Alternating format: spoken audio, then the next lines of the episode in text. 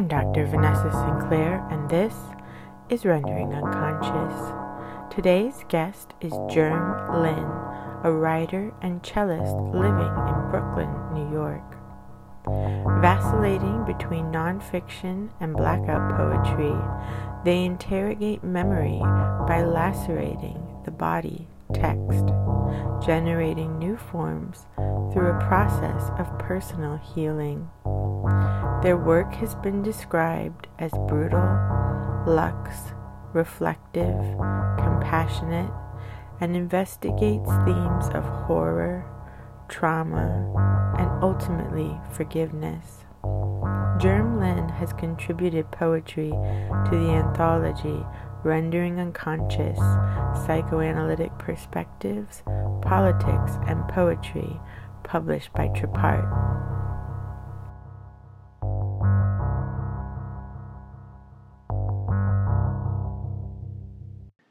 All right, so there's so many different things that you do and areas that you work in. Where do you think we should start? Well, I think one thing that I've been really trying to focus on in my creative work is I might start and stop a lot, but um,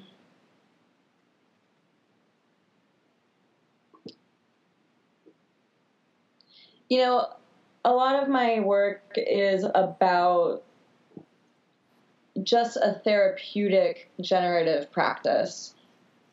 When I sort of dive into the blackout poetry, I really don't treat it as a product or, you know, a finished um, a finished work.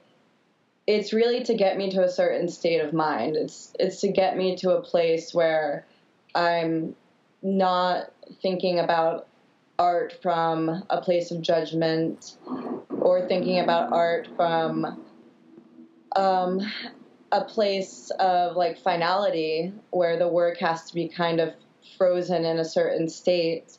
It, it's to get me thinking about art as um, as a process and as something that can always be reworked and always be reinterpreted and reorganized as long as it serves me um, and centers my experience. Um, not sure if that's you know how everybody should relate to art, but at least this specific practice helps me, and you know it serves as a jumping off point for me to create different things in different ways. It's really more of a launch pad than anything else. How did you come to developing the blackout poetry in the first place? I think it's a well worn tactic. I've seen it around a lot. I think it's, um, at this point, I, I, can't trace who thought of it. I, I saw it around, you know, on in venues as, you know, like um, commonplace as like Pinterest. You know, it's something that is it can be as accessible as scrapbooking, or it can be as um, you know, sort of esoteric as like the cut up method. Um, so I was really drawn to it for that reason. I had all the materials I needed to start right away. Like I had books on my shelf, I had markers and pens just lying around. And um, there really there's always an excuse for me to not write or not create. Like i don't feel in the mood but this is so unconscious. Like it is just like putting ink on a page and you're not writing anything. You're just dragging something along. And it really helped me you know on those days where i felt like i could do nothing to create.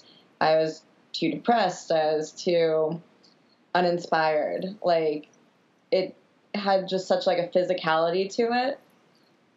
And also it felt really good to kind of break the rules a little bit. Like I have to ruin literature in order to, to do this. I have to tear a page out of a book that I care about and create something that's very ephemeral and something I don't really care about. Um, so there's something kind of like perverse there, and that appeals to me. And, you know, there's a lot of, when I look back on them, I always, you know, find ways again to reinterpret it. And, it just constantly serves as inspiration for poetry and creative work on the days where I can put pen to paper and I can, you know, engage in these like, you know, quote unquote like higher levels of like thinking. Um, but yeah, the act of just kind of unconsciously doing it um, to make myself feel better was very appealing. And how have you chosen which books you tear pages out of? Um, well, I just so happen to have a lot of Victorian literature. Um, I took a class on it. I dropped out of that class, but you know, so I had all these books that were unread and unused. Um, but I sort of knew enough about the period and about them to get into some themes. And I felt like um, I was really drawn to the theme of the body. I like, you know, Victorians have all their hang-ups about um, the body and free expression. And I obviously was working with a lot of hang-ups about free expression. Um, so I kind of was thinking about books like, um, you know, I had this book about vampires, and you know, vampires, you know, have their their lore rooted in like Victorian literature, and um, although I can't say this is technically Victorian, I'm not sure, but Frankenstein was another like monster book that was real had a lot of visceral imagery associated with the body, um, and you know, literally about like cutting off the body. Um, so I was thinking about these um, books dealing with perversions and um, body horror, and with Frankenstein specifically regeneration. And I was just kind of trying to use the broad themes to follow the form. Yeah, it sounds like it fits pretty perfectly. again, it was a lot of it was just kind of putting the ink to the paper and coming up with the interpretations later, like letting it sort of sink in and, and become clearer as as time went along. Yeah, just going with the process and then understanding what you did kind of in retrospect.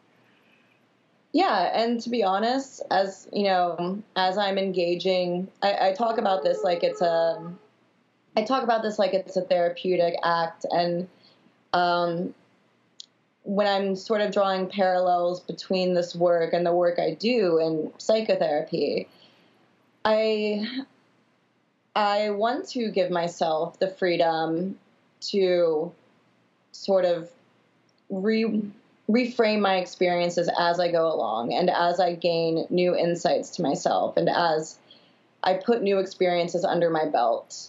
Um, you know, it's a healing process for me to look at a traumatic event, for example, um, in my past, and use the insights I have now to basically, you know, redraw it and forgive myself and say, you know what, I was doing a pretty good job at the time given the circumstances, and I wasn't even trying to do a good job. I was just trying to keep moving. So I think I a lot of that has come up through this work. Yeah, and I love what you said about it being a great thing to do, and you can't feel really feel you have the energy for much else. Because when I uh, recently showed your work in Cali, Colombia, at a, a class I was teaching. Uh, I was talking about using the cut ups in that way. If you're writing, if you're a writer or an artist and you feel stuck, start cutting up your work, cutting up images, cutting up the words. And I showed examples of my work, and then I also showed examples of your work as another technique that they could use. Yeah, I've um, I'm constantly trying to find ways to just be consistent in creation. It, you know, not prolific, um, but at least consistent. Like I was listening to um, a podcast with um, with a poet, and um, I believe the poet was Nikki Giovanni, and they recommended if anything, write down three words a day, three unrelated, you know, unremarkable words, but just something that, you know, you came up with and you felt. And you'd be surprised how often those words come up again. You know, it's, I just use a lot of this work um, in sort of this, you know, very generative body, this organism that keeps you know, spawning and keeps growing. And, you know, maybe one day we'll have that, you know, masterpiece that people who want a legacy have. But I'm really just enjoying the process at the moment. Have you seen any specific themes come up in your work so far? Yeah, I think I talk a lot about um, regeneration and um, I don't want to say like infestation because that sounds scarier than it has to, but I I've been drawn to the idea of sort of the microcosmos as it relates to microbiology, like little little organisms growing bigger and having a real effect, but they're unseen. They're invisible to the naked eye. And I kind of am making a parallel in my mind between something like that, some something in your body like that and the unconscious. Like I think that ideas can be like that sometimes. They're unseen, but they're definitely percolating and they're they're growing um, and and multiplying. And so I think using that little metaphor I I try to think about you know my body like reasserting itself and um, and the power in that and I guess like feeling a sense of control over my body in despite like all these narratives surrounding infestation and and germs and filth and you know a lot of those narratives talk about being out of control. Something is being foisted upon you. But um, I, I think about you know trust and forgiveness like a lot of those things come up as well when I think about my body in these terms because my body always seems to stomach it or manage it. Um, and my brain being part of my body, I want to trust that it has that power as well. Now, does this invisible idea have anything to do with invisible candy? um, well, invisible candy was two words that came up in a dream, and um, I, you know, I have a habit of whenever I wake up, um, if I can remember a dream, I try to record something about it or I try to write it down immediately. Otherwise, I'm gonna forget. And so I was able to like write these two words down before, you know, I went back to sleep and had new dreams and ultimately forgot. Um, so I'm still like, you know, thinking on Invisible Candy and what that means. Um, because music is such a big part of it. Um, you know, and there's so many associations with things like ear candy or earworm or um, when people talk about music. Uh, I might have been just making a quick, quick jump to to music being this like invisible candy that we get to enjoy. We we don't actually see it uh, or touch it, but it is as pleasurable as and as ephemeral too as you know candy or, or sweets or junk.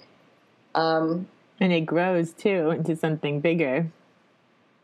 Oh yeah, it can always get bigger. Mm-hmm. And the and also like the throngs of people who um, who surround it and who give it its power, like those those throngs, um, they have their own like organism type quality, or at least I've always felt like that when I'm in in crowds listening to music and enjoying music together. It definitely feels like you know a whole organism as opposed to just individuals enjoying it.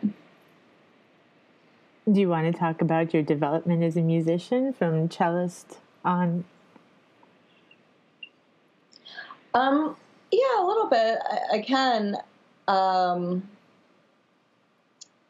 so I, I think again, like the body comes up and wanting to trust in my body and um, you know reassert myself uh, with my body i was very attracted to a cellist named Jacqueline du Pré who was a, a revolutionary performer in that when she was playing, she wasn't, you know, just playing the notes on the page. She was throwing her whole body into the performance. And at the time, you know, it was seen as something very revolutionary for a classical cellist to basically not be stoic, but to be a little, you know, free and, and sexual. it sounds like. Uh, I mean, yeah, because I mean, you can say because she also, unfortunately, um, was painted in later years. Like um, her legacy was a little tainted by talk of how she was, you know, a hysterical woman. Again, like maybe because she was so um, powerful in her body. Um, but you know, at the height of her career, her body broke down. Mm-hmm. Um, she uh, was diagnosed with MS and she couldn't play cello anymore.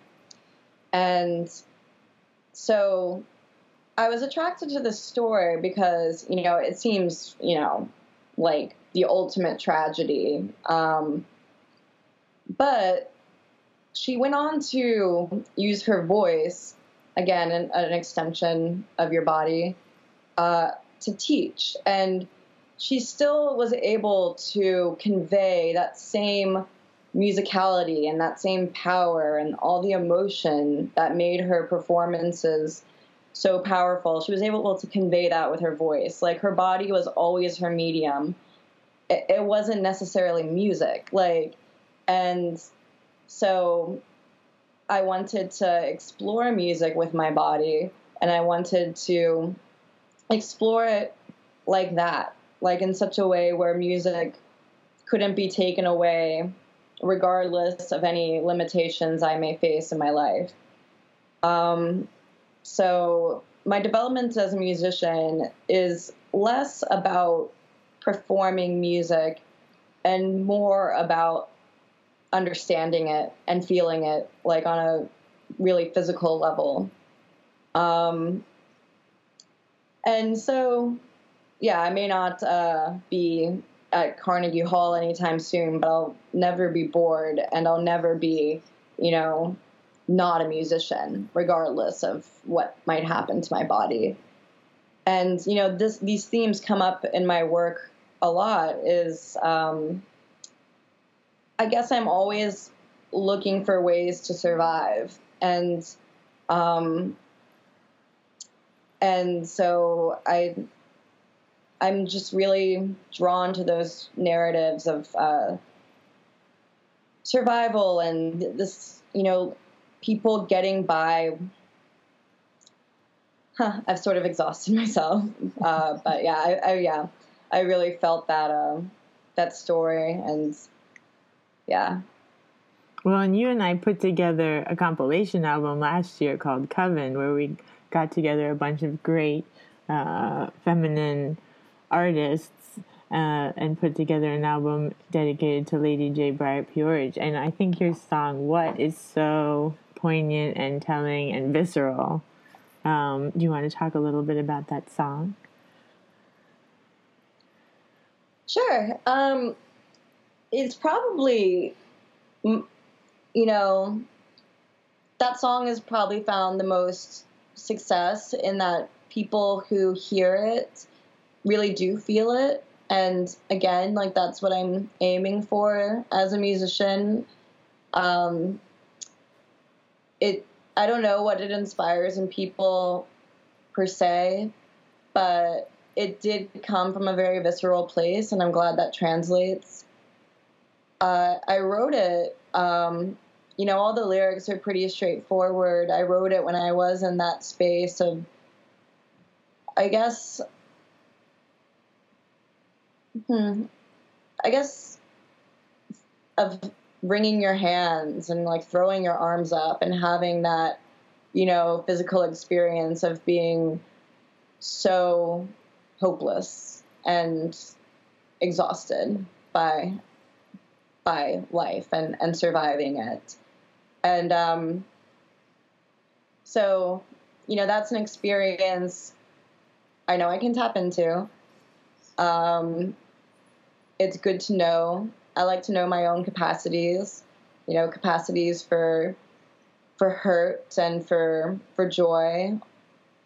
I like to again as an organism like expand in all directions. So um, I'm really glad I have that song just to to remind me of that place, and um, it, it's comforting to know that people connect with it regardless of whether or not they've been there.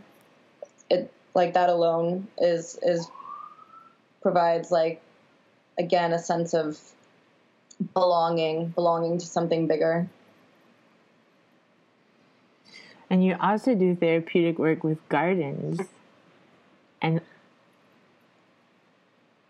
uh, yeah. So I am a green I'm a greenhouse assistant to um, a horticultural therapist. And um, can you talk about a little bit about what horticultural therapy is? Yeah, it's a fairly new um, line of work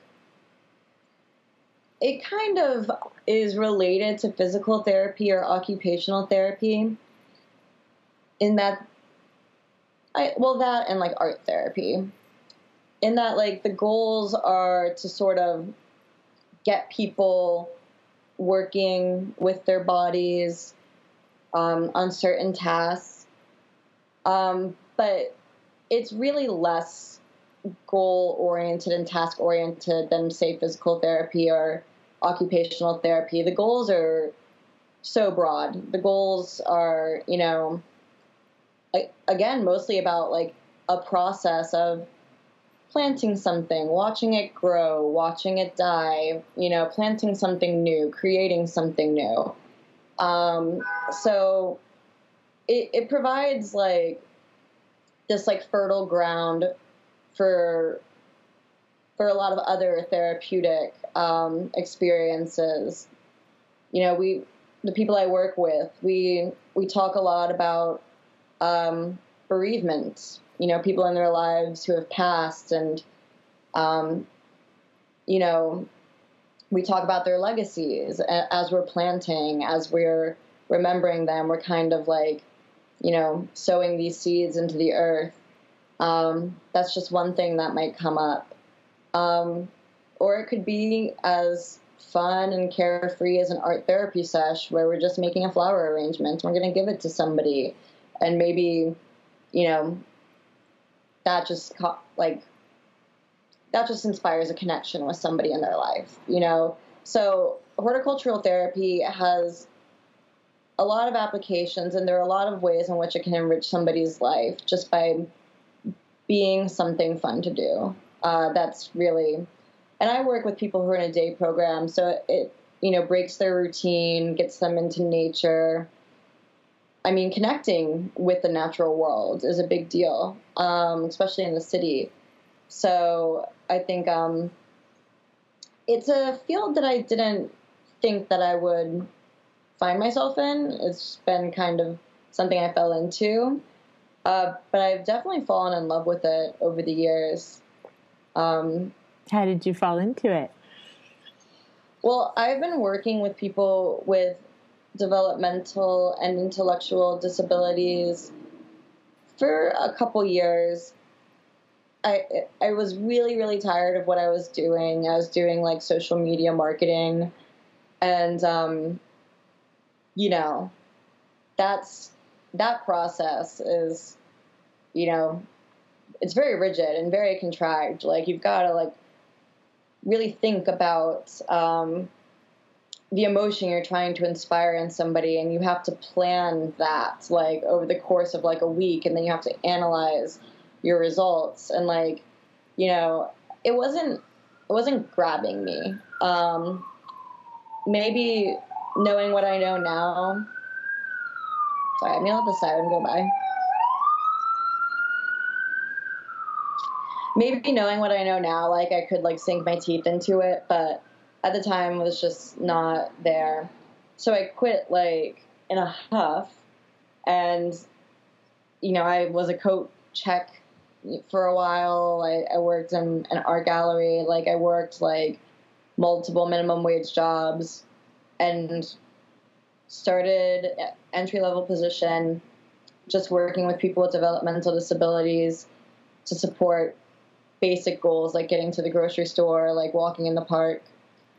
And um, you know, with that experience, I was able to apply for this job and and um, it's been as therapeutic for me as it you know is for anybody. Like going to work like and knowing that i get to feed the birds and you know like aerate the soil and like take care of some basic things. Like there's a real sense of like dignity that comes in like taking care of something. And i feel like this you know particular population they're not always like afforded that dignity because people make these assumptions about them and always put them in the position of of someone to that they have to take care of.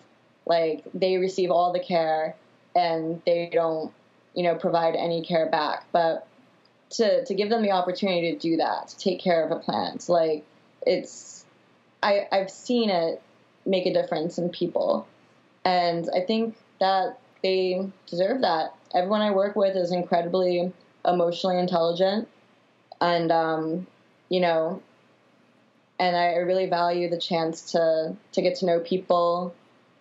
A lot of the times on a nonverbal level, and on a you know, so I do have to rely a lot on intuitions, just like I do in my my like unconscious like writing, and um, so yeah, it's been a really nice place to to think and sharpen a certain skill set and pursue certain interests. And it's really beautiful to see this theme of like the therapeutic process running through all these different fields like music, art, poetry, caregiving, uh, gardening. They're all like sounding so different, but really they all like give this really like creative therapeutic process yeah i think what it comes down to is um i mean i hope i don't offend anybody because i know this is like old like um terminology but you know if i can like reclaim the the term like hysterical woman i'm pretty sure that's what's going on.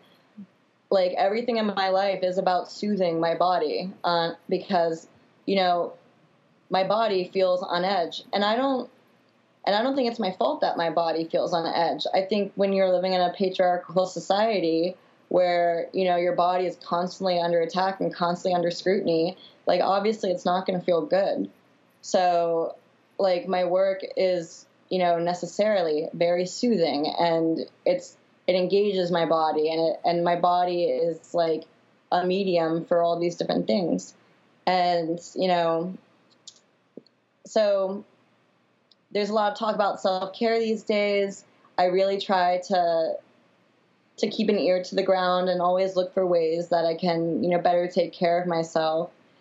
But for me it's definitely more than epsom salts and you know deep breaths. Like I really have to to center my body and to to think about my body as my main my main tool for accessing the world and um, so necessarily I have to protect it and, and love it and and take care of it um, and a lot of my work is is doing just that and I think there, I think you're right on that. There's, there's actually a, like a huge movement in psychoanalysis right now. I feel about like reclaiming hysteria um, and having it not be such a punitive term because really it, it just means that the body speaks. That's really what it means. It means we speak and express and communicate through our body.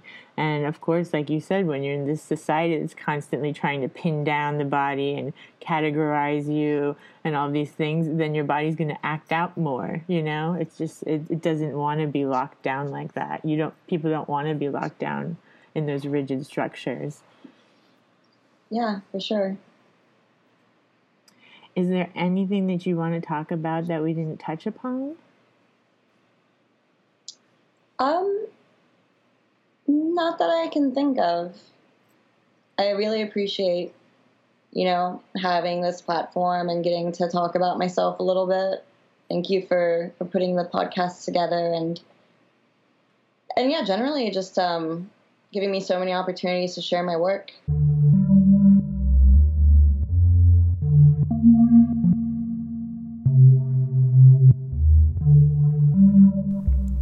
You for listening to Rendering Unconscious. You've just heard a discussion with poet and cellist Germ Lin. For more, please visit our publisher's website, trapart.net. That's T R A P A R T.net. The podcast's website, renderingunconscious.org, or my website, drvanessasinclair.net. thank you